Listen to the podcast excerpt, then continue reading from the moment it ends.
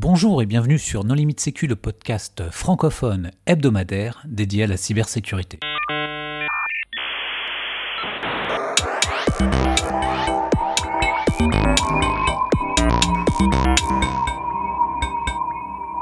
Alors aujourd'hui, nous allons parler de TLP et de PAP avec trois invités. Claire Anderson. Bonjour Claire. Bonjour. Mathieu Bontron. Bonjour. Et Alexandre Dulenoy. Bonjour. Pour discuter avec eux, les contributrices et les contributeurs No Limit Sécu sont Jamila Boutmer. Bonjour. Hervé Schauer. Bonjour. Nicolas Ruff. Bonjour. Et Vladimir Kola. Bonjour. Alors Claire, en préambule, est-ce que tu voudrais bien te présenter? Oui, bien sûr. Donc, euh, Claire Anderson, je travaille à l'ANSI.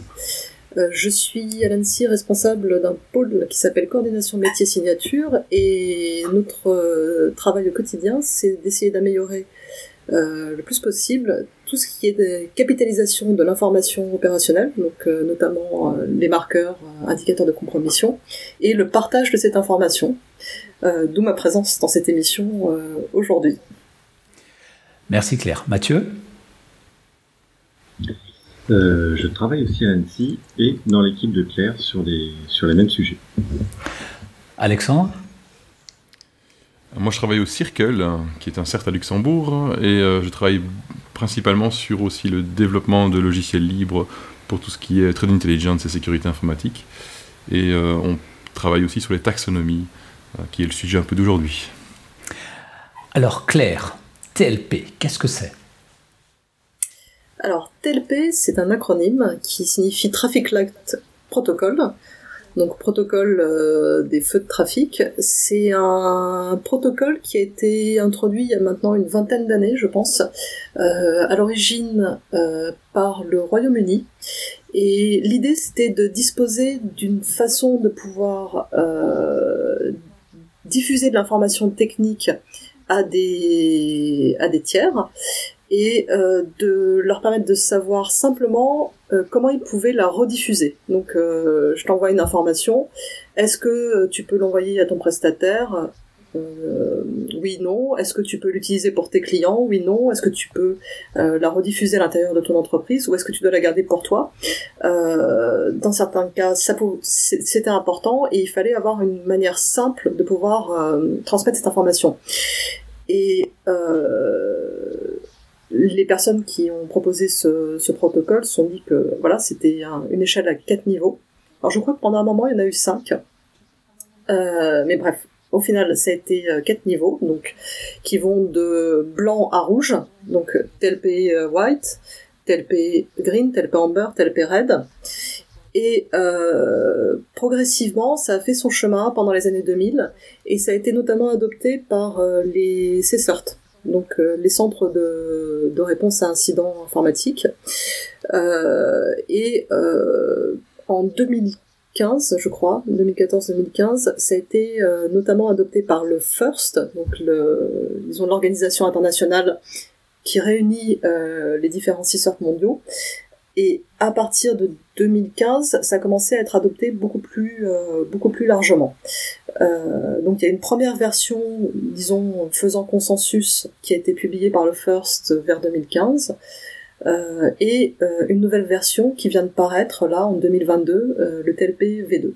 Voilà, je sais pas si peut-être Alexandre veut ajouter quelque chose là-dessus. Non, c'est tout à fait ça. Donc, Voilà. TLP est maintenant maintenu par, euh, par FIRST, qui est en effet l'organisation internationale de tous les CERT. Et il y a ce qu'on appelle un SIG, un Special Interest Group, euh, qui est en charge euh, de TLP. Et récemment, il y a eu une nouvelle publication, la TLP version 2, euh, qui a été publiée et qui, est, qui va faire foi à partir du 1er janvier de, de l'année prochaine, donc euh, 2023. Une nouvelle publication qui est d'ailleurs la cause de, ou la, source de cet enregistrement aujourd'hui. Alors, euh, oui, et puis euh, nous, à l'ANSI, en parallèle de, en parallèle de ces travaux du, FIRST et donc du, SIG sur le, sur le TLP, on était aussi en train de travailler de notre côté à euh, une comment dire, une amélioration de, de notre marquage pour pouvoir mieux partager en fait. Et du coup, on a aussi publié très récemment sur le site du CERTFR notre politique de partage et d'utilisation de l'information, euh, dans pour laquelle on utilise un, double marquage euh, TLP euh, et PAP pour Permissible Action Protocol. Donc c'est ces deux publications qui sont un peu concomitantes, parallèles. la nôtre s'appuie sur les travaux qui avaient été faits précédemment par le FIRST et aussi par, par MISP sur, sur la taxonomie du PAP je peux peut-être un peu parler de l'historique de, PAP, euh, qui est en fait au, départ euh, d'où ça vient. Donc euh, j'ai un peu fait d'archéologie dans mes emails pour retrouver en, 2016 les discussions que nous avons eues avec la, Bundeswehr, donc l'armée allemande, où on avait des problèmes en fait d'utilisation de, TLP pour décrire quel était le cas d'utilisation des données qui auraient été transmises. Donc, si on prend un exemple, si on donne un indicateur d'information, on peut dire à quel groupe de personnes avec TLP l'information va être distribuée. Par contre, on manquait d'un protocole qui définissait en fait les actions qui sont permises sur euh, ce type euh, d'information. Et du coup est venue l'idée de PAP.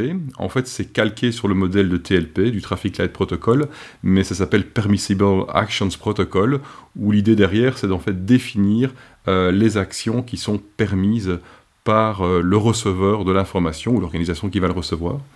Euh, et récemment, et c'est là que ça devient intéressant, l'ANSI a fait un travail intéressant de, de combinaison des deux, euh, ce qui permet des fois aussi de, bien définir et de bien cadrer le, dans quel cadre ça peut être utilisé et qui peut recevoir l'information. Et la combinaison des deux permet de faire en fait pas mal de, de cadrer pas mal l'utilisation qui va être faite des données. Et alors le, protocole PAP est exactement le même que TLP. Euh, il y a euh, quatre couleurs, quatre codes couleurs euh, qui définissent le cadre d'utilisation, qui sont par exemple TLP, PAP White, qui est par exemple pas de restriction à l'utilisation d'informations, jusqu'au PAP Red, où là on ne peut faire aucune action qui soit détectable pour lorsqu'on reçoit de l'information qui est, labellisée et marquée par, par TLP en plus.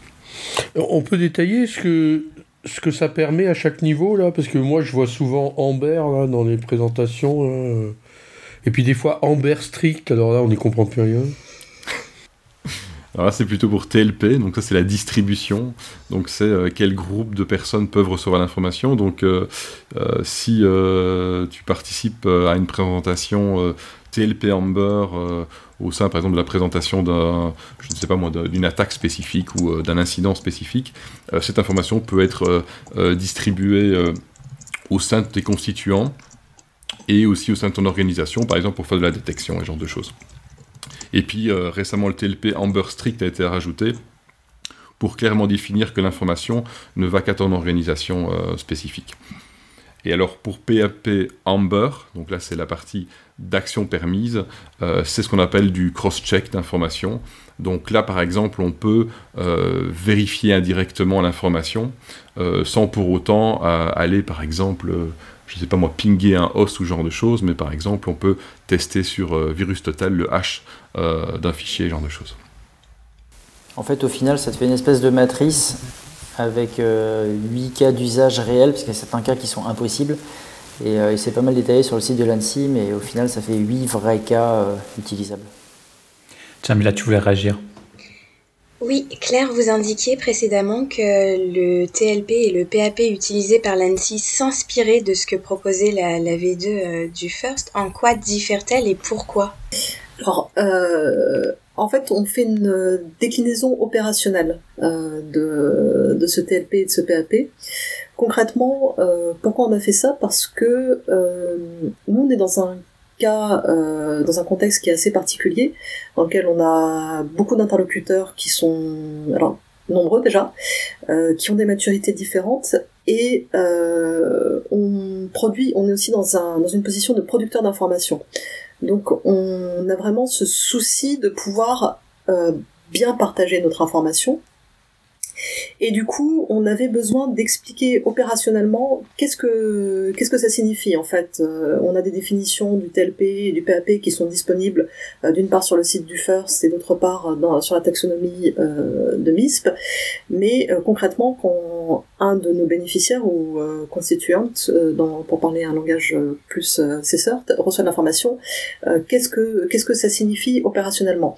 Donc c'est une interprétation opérationnelle de ces niveaux, et donc c'est cette interprétation opérationnelle qu'on partage euh, sur le sur le site du CRTFR, euh, qui euh, permet de savoir pour quelqu'un qui reçoit des marqueurs de notre part exactement ce que ça signifie sans avoir besoin de faire des allers-retours avec nous. En fait, c'est vraiment issu de, notre expérience au quotidien où on avait bah, euh, pas mal de questions en retour, euh, notamment sur bah, euh, vous m'avez envoyé ces marqueurs, mais qu'est-ce que je peux faire avec? Pour nous, c'était arrivé à, à, un point tel que, en fait, on avait, on a des cadres contractuels, on devait mettre au point des cadres contractuels dans lesquels on redéfinissait ce qu'il était possible de faire. Donc il y a vraiment une idée de simplification et d'universalité euh, de l'utilisation des marqueurs que qu'on produit. Je sais pas si ça répond bien à, ta question, mais euh, vraiment c'est ça qu'on a qu'on a cherché à faire avec un avec un euh, j'allais dire une visée très très pratique pour nous. Alors concrètement, qu'est-ce que ça signifie en termes d'action possible en fonction des, des quatre niveaux? Alors, euh, est-ce que tu veux, tu veux répondre là-dessus, Mathieu ou... Oui, bien sûr. Euh, allez, pour partir du PAP RAID, euh, donc le PAP RAID, c'est le, le niveau finalement de marquage le plus contraignant puisque on marque les informations pour lesquelles on n'a pas envie que toute manipulation renseigne un individu extérieur. Donc c'est tout ce qui est, euh, on va dire, du point de vue d'un observateur extérieur, euh, l'idée est qu'il ne puisse pas apprendre quoi que ce soit sur cette information qui est en train d'être utilisée. Quand on passe au niveau en dessous sur du TLP en beurre, on s'autorise plus de choses, c'est-à-dire qu'un observateur extérieur pourra apprendre des choses, mais à la limite, ça lui demandera un petit peu plus de travail. On va parler de euh, d'observation indirecte. Et dans ce genre de contexte, on va pouvoir, par exemple, faire de la recherche en source ouverte. Euh, on va pouvoir euh, manipuler l'information sur des réseaux qui peuvent être compromis, donc potentiellement qui sur lesquels se trouvent des acteurs malveillants. l'information va être beaucoup plus exposée, mais la personne qui voudra en apprendre davantage va devoir faire un petit peu plus d'action. Euh, sur du PAP green, euh, du PAP vert, euh, finalement, là, on autorise des actions non intrusives, on précise. c'est ce qui le distingue essentiellement d'ailleurs du PAP white. Donc, on pourra par là faire du blocage, typiquement, euh, la détection, euh, toutes les activités finalement assez classiques. Et sur du PAP White, finalement, on met plus de contraintes, euh, donc on peut faire des actions qui sont beaucoup plus libres dans le respect des licences et de la loi. Donc, ça permet vraiment d'avoir une graduation à quatre niveaux qui est finalement assez fine et qui couvre les différents cas d'usage d'exploitation qu'on a l'habitude de rencontrer. Pour, pour résumer, RAID, c'est tout ce qui est non détectable, euh, en tout cas indirectement. Euh, Amber, c'est tout ce qui est passif. Euh, tout ce qui est vert, c'est tout ce qui est actif. Et en effet, blanc, c'est tout est permis, euh, incluant exploitation aussi, le cadre de la législation. Vladimir? Alors j'ai une petite question par rapport à, toutes ces notions TLP et même PAP. En fait, c'est très utilisé par tout ce qui est SOC, CERT, équipe de réponse à incident. Mais en fait, on, peut se dire que ça n'engage finalement que ceux qui y croient. Alors, est-ce qu'il existe des espèces de garanties euh, légales sur ces niveaux, entre guillemets, de confidentialité euh, un peu comme ce qu'on peut trouver dans un contrat entre un client et un fournisseur, par exemple, avec pas, des pénalités, euh, des ruptures de contrat, des choses comme ça? Bon, je veux bien répondre. sur, sur TLP et PAP, en fait, il y a c'est pas de la réglementation, il euh, n'y a pas de, a pas de normes euh, internationales, il n'y a pas de sanctions qui vont avec, donc euh, on, on, aura, si on veut avoir une, une contrainte et une sanction possible, on pourra mettre ça contractuellement, on pourra prévoir des clauses contractuelles, mais euh, au-delà de ça, il n'y a pas de, y aura pas de sanctions délictuelles si euh, si on respecte pas un TLP ou un PAP. Euh, après, c'est un système qui vient du monde des, des CERT, donc c'est aussi beaucoup basé sur la confiance qu'il peut y avoir entre les, les, les organisations qui partagent euh, et quelqu'un qui ne respecte pas le TLP, un TLP euh, ou un PAP euh, risque de s'interdire de recevoir à, lui-même de recevoir des informations à l'avenir. Et on a pu voir des cas dans le passé de, de journalistes. Je, enfin, je pense c'est un cas qui est assez récent où de l'information TLP en meurt euh, a été balancée sur sur Twitter. Euh, et il y en a eu d'autres dans le passé euh, c'est pas bon, c'est pas bon pour, euh, pour la réputation de la personne qui le fait. Après, c'est un peu comme les présentations euh, TLP RAID sur des, enfin, devant un public de 800 personnes dans des conférences, non? Juste, juste pour information, ça, ça, reste dans le, dans le cadre des CERT une norme. Hein. Donc on est sur, c'est du normage, donc c'est comme faire la file au magasin, bah, c'est socialement accepté, c'est la norme, et si quelqu'un dépasse la file, bon voilà, il va, il va rien se passer. Et, et, et j'ajoute, euh, tu fais ah non, non, si, si Alexandre. Si quelqu'un dépasse la file au magasin, euh, il ne faut pas que je sois dans la file, sinon, euh, non, non, ça, ça, s'il se passe quelque chose. Hein. Non, pour, pour, compléter ce que dit Alexandre, euh, dans, le, dans le monde des CERT, il y a, y, a des, enfin, y a des accords qui sont signés entre CERT et qui demandent ce, ce respect euh, du TLP. Donc ça rejoint ce que je disais sur le, sur le respect en termes contractuels. On risque pas de se faire éjecter du first Je pense que c'est un risque. Hein. C'est un, voilà. risque, oui. oui. Euh, donc c'est pour ça que tout le monde respecte. Et c'est ce que Claire mentionnait qui est assez intéressant, c'est que en effet, c'est une sorte de, de, lien social euh, au sein des équipes ou au sein d'un groupe d'échange. Euh, je me souviens, il y a plusieurs années, d'une entreprise très connue qui a réutilisé des données qui étaient classifiées, enfin en tout cas labellisées TLP Amber pour des informations sur des malwares qui ciblaient des banques. Euh, et ils l'ont utilisé pour une enquête euh, judiciaire, mais sans demander l'avis euh, des participants en groupe. et donc c'était distribué sous TLP Amber et l'organisation a été exclue du groupe et ne peut plus le rejoindre. Et ça fait plusieurs années et ils essaient de rejoindre le groupe mais ils, ne peuvent toujours pas. Donc ça a quand même il y a quand même un, fort lien social et c'est surtout un outil qui est utilisé socialement pour pour l'accès, euh, en tout cas pour la liaison de l'information entre les personnes, etc., si les gens ne le respectent pas, ça peut avoir un impact sur le long terme. D'accord, ça, ça marche parce qu'il y a des accords euh, intercertes, des contrats, enfin peut-être pas des contrats, mais disons des agreements qui ont été signés.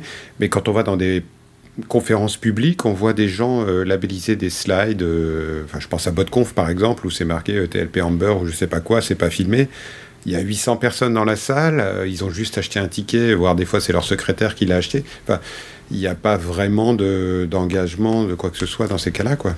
C'est vrai que dans les, dans les confs, on peut voir des, des presses qui sont non seulement euh, TLP Amber, parfois même j'en ai vu des TLP Red. Euh, J'avoue que c'est peut-être pas tout à fait pertinent d'avoir des presses TLP Red dans une conférence, surtout. TLP Amber, normalement, c'est au sein d'une organisation.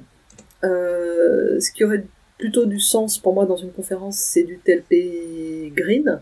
Euh, et du coup, en fait, je peux raccrocher avec euh, la question que me posait, que posait Jamila tout à l'heure sur, sur l'organisation et l'approche de la notion d'organisation par l'ANSI dans, dans notre définition du TLP.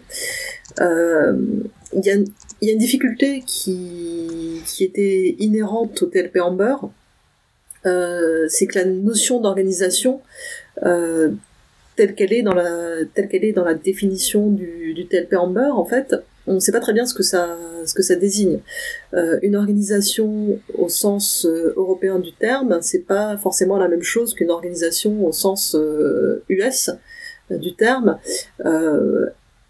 nous, enfin moi quand on parle d'organisation, j'ai plutôt tendance à penser à l'entité juridique, euh, éventuellement avec euh, ses filiales, éventuellement avec sa maison mère, euh, mais spontanément j'ai pas du tout pensé aux prestataires ou à, ou à mes fournisseurs. quand on a une vision plutôt américaine, on va l'organisation en fait ça va plutôt être l'organisation en projet. Donc ça peut être des gens de mon entreprise, de mon entité, de ma propre entité, mais ça peut être ça peut être des prestataires. Et donc, euh, pour nous, sur cette euh, sur cette notion d'organisation et sur le TLP Amber, il y avait une difficulté, en particulier quand on s'adresse à, nos bénéficiaires qui ont tout le temps tout le temps des questions euh, sur mes mes prestataires, qu'est-ce que je peux faire, qu'est-ce que je peux leur transmettre, est-ce que mon prestataire en régie, je peux lui passer une info qui est TLP Red, est-ce que je peux passer de l'info TLP Amber à mon prestataire externe? Euh, c'est une des choses qu'on a voulu clarifier en fait euh, dans dans ce dans cette interprétation opérationnelle et effectivement euh, pour nous la notion d'organisation c'est l'entité juridique qui a et, qui peut s'étendre à ses filiales et à sa maison mère parce qu'il y a des liens juridiques forts entre les trois. Euh, voilà, je ne sais pas si ça, a répondu euh, à ta question. Et du coup, euh, pour rebondir sur ce que disait Nicolas, tel peu en beurre, on peut penser que c'est une on pourrait interpréter ça dans une conférence comme étant une sorte d'organisation informelle, parce que la définition d'organisation n'est pas forcément perçue de la même façon si on est d'un point de vue européen ou si on est d'un point de vue américain. Dans une conférence, c'est juste pour dire que ça ne doit pas sortir de la salle. En fait, il faudrait un troisième protocole pour définir les organisations. Ça serait moins simple. Non, non, ça c'est autre chose. En fait, dans une conférence, quand le mec il mettait le en berre, bon, c'est qu'il raconte une histoire, bon, il veut pas que ça sorte de la salle. Évidemment, il n'y a pas d'engagement contractuel ni rien du tout. Tu racontes à tes copains, bon, c'était rigolo, bon. Et quand il met euh, TLP Red, c'est que c'est du marketing en fait. Oui, ça clairement. Pour, pour, rebondir sur ça, euh, par expérience, si je fais un workshop par exemple à First et que je le mets TLP Amber, j'aurai plus de monde que si je mets un workshop en TLP White. et, euh, et, si tu le mets en TLP Red, alors Alors là, la, salle est remplie. Hein. je le note. Jamila, tu voulais réagir Oui, j'avais une autre, euh, une autre question. Oui. Donc, euh, l'ANSI a, son, a sa propre acception, on va le dire comme ça, euh, du TLP. L'ANSI a aussi des partenaires internationaux qui adhèrent. Acceptation peut-être? Non. qui adhèrent. Acception. Oui. Je te, je te renverrai vers le lien de l'Académie française ou du CNRTL tout à l'heure. On coupera ça. Hein non, mais t'inquiète pas, je vais vérifier en ligne. ok. Euh, non, donc euh, l'ANSI, euh, enfin comment comment fait l'ANSI étant donné que vous avez votre propre acception du TLP et que d'autres organisations, notamment les partenaires internationaux, qu'ils soient publics ou, ou, privés d'ailleurs, euh, sont en phase avec la, la, définition du FIRST. Du coup, ça se passe comment? Est-ce que euh, ce que vous envoyez est à prendre euh, en compte avec euh, votre propre acception du terme et ce que vous recevez est traité euh, en fonction des, des, modèles prévus par First? Comment ça se passe alors très clairement, ce qu'on reçoit de l'extérieur qui est marqué d'un TLP amber, red, green, euh, on l'interprète avec euh, les, euh, les, définitions du first. Il n'y a, a, pas d'ambiguïté. Nous, et, je pense aussi, une des distinctions à faire, c'est je pense que le, et Alexandre me, corrigera si, je me trompe là-dessus, euh, mais le TLP euh, se voit beaucoup sur des documents et nous, euh, en tout cas moi au quotidien, je travaille surtout sur des sur des marqueurs, donc des éléments techniques, et euh, en fait, nous, ce qu'on va produire aura ce double marquage. Donc, euh, je, je, pense que l'ambiguïté, euh, elle est levée du fait que bah, ce qui sortira de l'ANSI, double marquage, TLP, PAP. Ce qu'on reçoit nous de l'extérieur, aucune ambiguïté, on applique, euh, on applique les définitions du first. Et pour ceux qui reçoivent notre information, et en particulier notre information opérationnelle, ils ont, ils ont ce PAP, qui est vraiment la, partie importante et sur laquelle il, faut se focaliser, qui permet de leur dire, voilà, vous avez reçu ces éléments techniques, voilà les limites de ce que vous pouvez faire. Et, euh, et voilà. Et après, il y a, y a, des, y a des différences, mais c'est, je dirais, c'est anecdotique. Exactement, et je voudrais juste ajouter quelque chose sur, sur la partie d'utilisation de, TLP et PAP ensemble. ici, on a parlé beaucoup de, personnes et d'organisations qui recevaient l'information, mais ce marquage est important parce qu'en fait, il, automatise des outils aussi. Il y a pas mal d'outils qui automatiquement euh, évitent, par exemple, de faire de l'enrichment de données si PAP est utilisé. Donc prenons un exemple, vous recevez un, indicateur, il est PAP RED, euh, vous ne pouvez pas faire de l'expansion sur virus total, euh, désolé Nicolas pour ça, mais euh, on ne peut pas. Et donc, ça veut dire que simplement le, marqueur PAP ici sert aussi pour les machines. C'est-à-dire qu'on peut avoir des machines, du logiciel qui va en fait filtrer l'information et faire des actions ou ne pas les faire suivant le label PAP l'interprétation, en tout cas le sens que je dirais l'ANSIA et que tous les CERT en Europe ou même à l'étranger ont, est assez, euh, similaire. Hein. Il n'y a pas d'ambiguïté spécifique. Il restait quelques ambiguïtés que, Claire a bien mentionnées sur qu'est-ce que c'est un contractant euh, qui travaille pour une entreprise et qui peut utiliser les données dans certains cas. Et c'est pour ça qu'il y a la fameuse subtilité euh, Amber et Amber Strict. qui, a un peu changé. Euh, parce qu'en fait, il y a une ancienne définition d'Amber qui était uniquement l'organisation. Euh, L'US CERT a modifié à un moment donné cette définition pour la rendre un peu plus flexible, pour permettre aux contractants ou aux sociétés d'outsourcing qui font par exemple la partie opérationnelle sécurité de traiter l'information. Et puis, pour lever cette ambiguïté, et c'est une amélioration du TLP V2, en tout cas ça c'est le point positif de, la nouvelle version de TLP V2, c'est que la partie stricte maintenant clarifie clairement si, c'est uniquement une distribution au niveau sein de l'organisation et du constituant, c'est TLP euh, Amber strict. Euh, néanmoins, si c'est pour une qui peut aller jusque aux contractants et aux entreprises qui, euh, qui l'utilisent en plus, ça sera alors TLP, TLP Amber. Alors j'ai une petite question justement parce que sur le marquage, parce qu'au final le marquage il est fait par un humain, qui peut se tromper, qui peut se poser des questions, c'est compliqué. Euh, et en fait, est-ce qu'il y a un niveau par défaut? Alors je donne un exemple, par exemple dans la PSSI de mon entreprise, euh, moi j'ai mis que par défaut, toute information est confidentielle. Après, charge à la personne si elle souhaite euh, réduire le niveau de, confidentialité. Mais par défaut, c'est confidentiel. Et est-ce que sur PAP et TLP, il y a comme ça un niveau par défaut d'évaluation, pas de marquage? Il n'y a pas forcément raison d'avoir un niveau par défaut. Même, euh, c'est plutôt le risque d'avoir justement d'avoir une information qui est trop marquée et donc qui est peu exploitable et qui est difficile à partager dans un sens ou dans l'autre sens, euh, bah, c'est la faute, hein, elle sera pas assez protégée. Donc, de manière générale, les marquages par défaut, il faut quand même se méfier.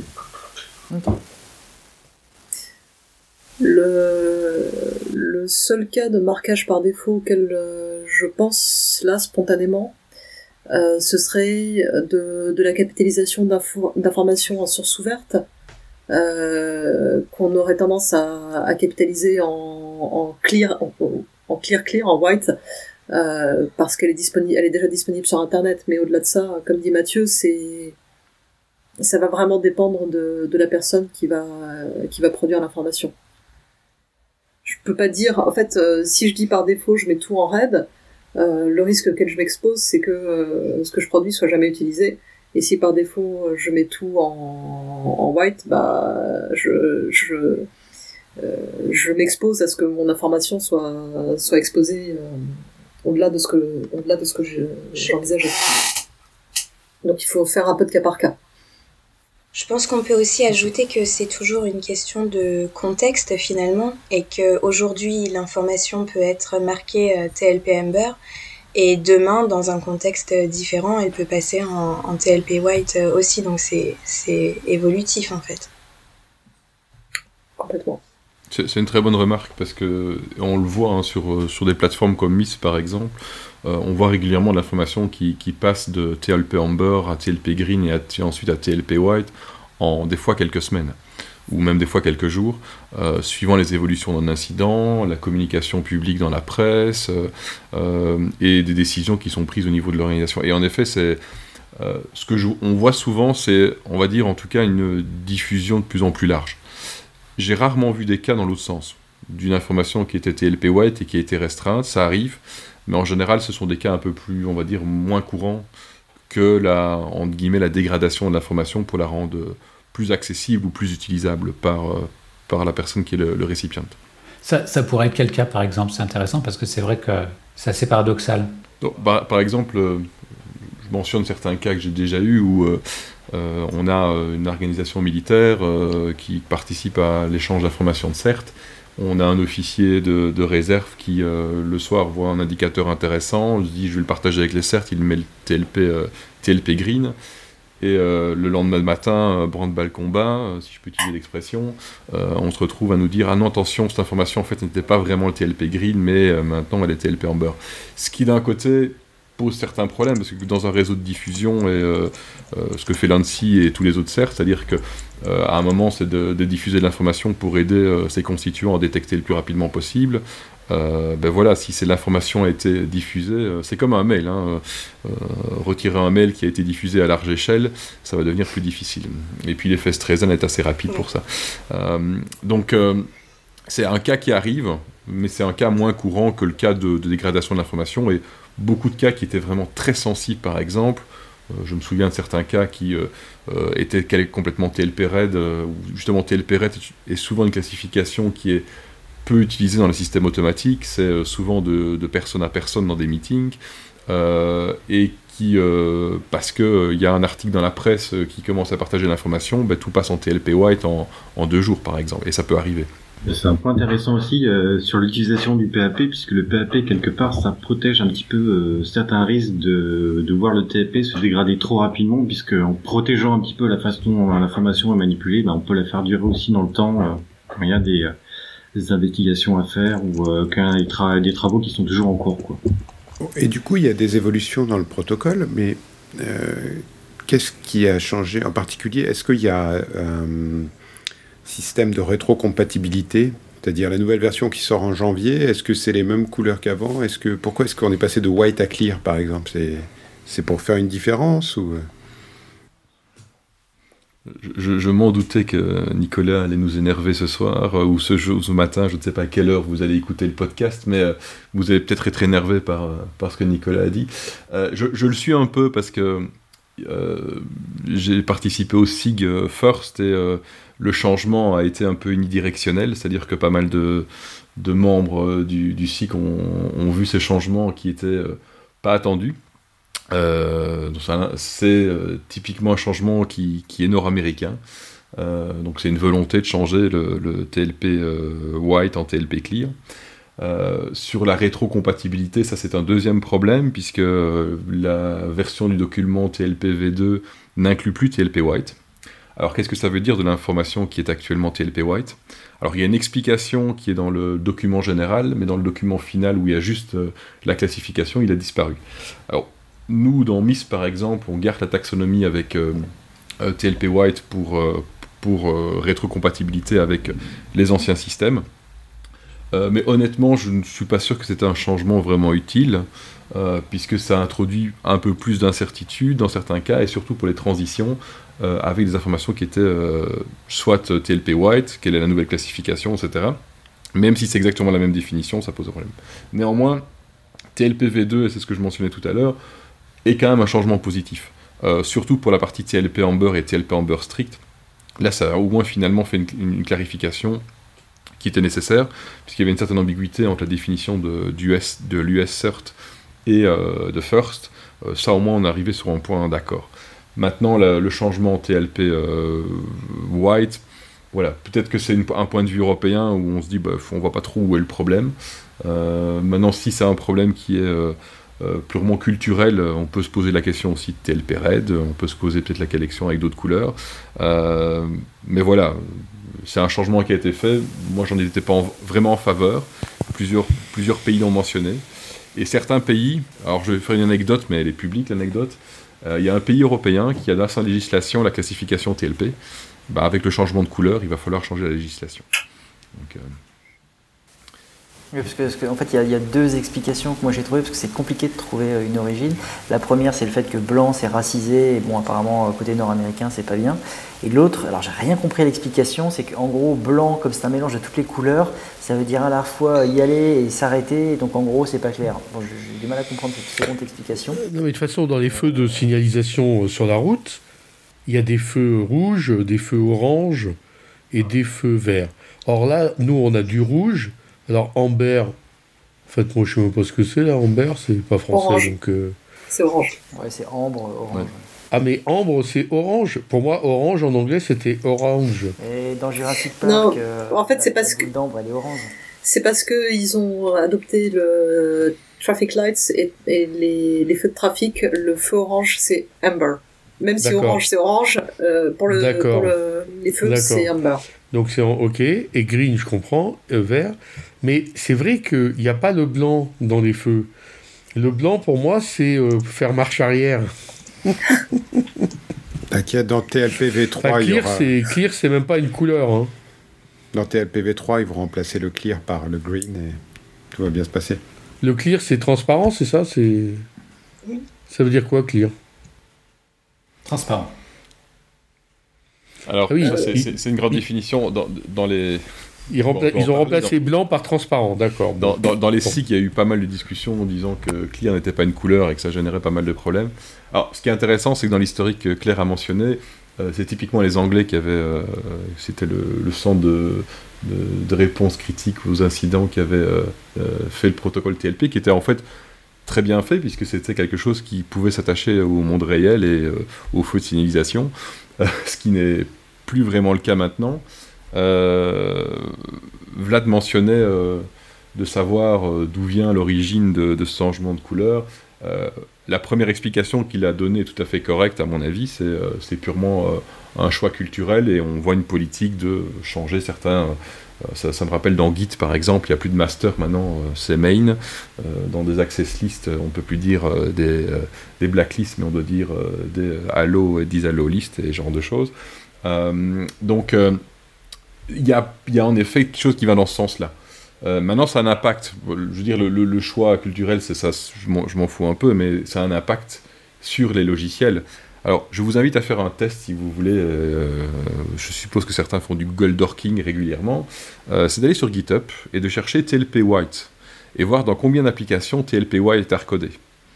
Et donc, euh, le dernier impact, nous, on a eu déjà l'impact pour deux, trois euh, systèmes qui étaient connectés à, nos systèmes, c'est que l'information ne circulait plus, puisque euh, l'utilisation TLP Clear à la place, et quand vous avez un système qui est hardcodé, euh, des scripts ou autres qui utilisent TLP White, bah, TLP Clear, il ne le connaît pas, donc l'information ne va pas.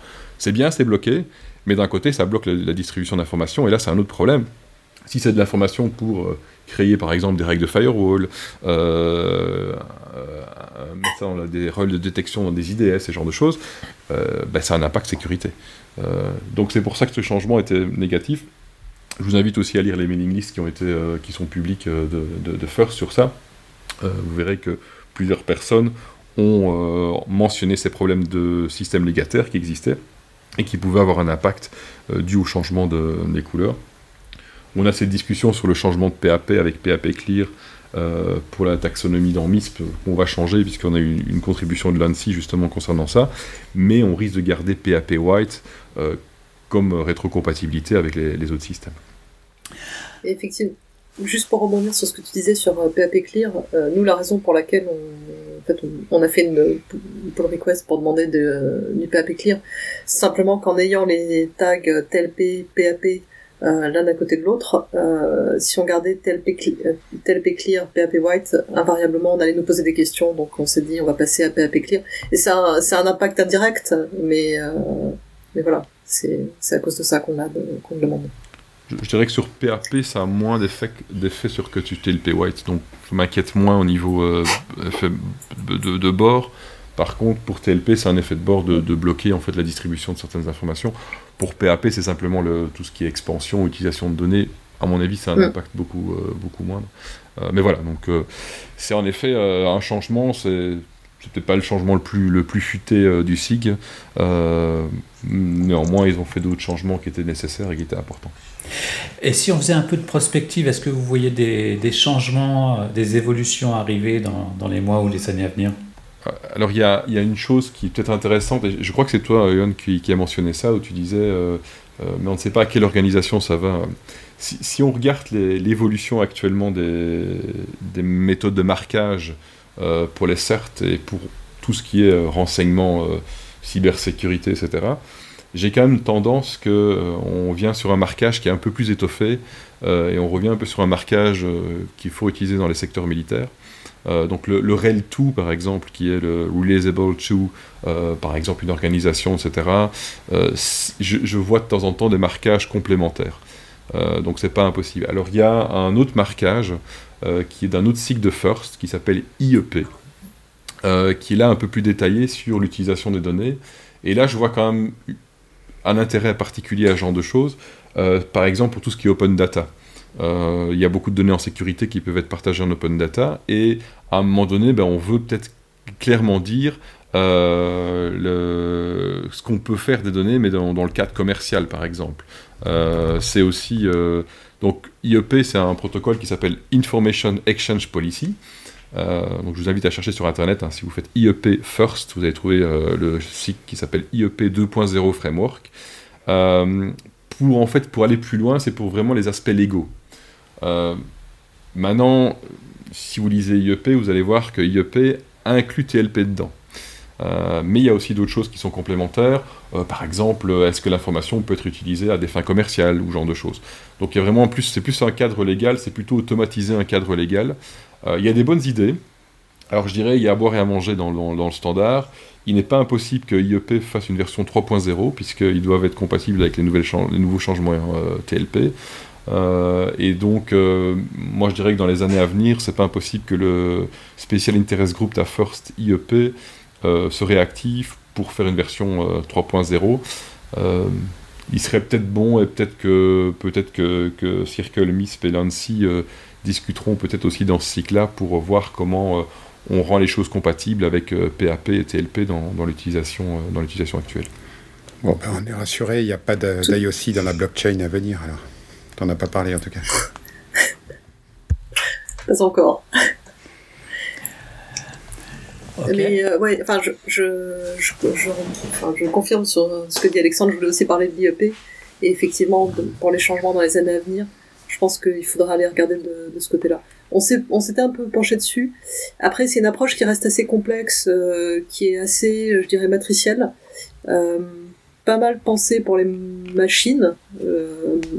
Et euh, nous, quelque part, tel PPAP, c'est une, première étape. Euh, Peut-être qu'on ira vers quelque chose de plus complexe, mais en tout cas, pour avoir de l'information qui puisse être marquée euh, avec une visée euh, de facilitation d'utilisation euh, qui reste simple, le PAP, c'était euh, c'était pour nous la bonne solution. Et d'une certaine façon, il est inclus dans l'IEP mais de façon un peu plus complexe. Euh, je vous invite vraiment euh, à aller regarder. Euh, c'est intéressant. je pense que effectivement, on, enfin, on ira peut-être vers une version vers une version 3.0. Mais c'est intéressant de voir ce qui se passe sur ce sur ce compte de travail. Ok, Claire, est-ce que tu souhaiterais apporter le mot de la fin je, suis en panne d'inspiration pour le mot de la fin. Mais si, non, j'ai plein d'idées pour le mot de la fin. Euh, écoute, euh, oui, euh, nous, on a vraiment voulu faire quelque chose de, très pratique hein, avec avec cette politique de, de, partage et d'utilisation. On a mis beaucoup d'exemples pratiques sur le site de l'agence, donc vraiment, j'invite les j'invite les auditeurs du podcast à se pencher sur notre FAQ, euh, où il y a des réponses à des questions, je pense, de, tous les jours qui viennent de notre, euh, expérience à nous et des retours qu'on a pu avoir.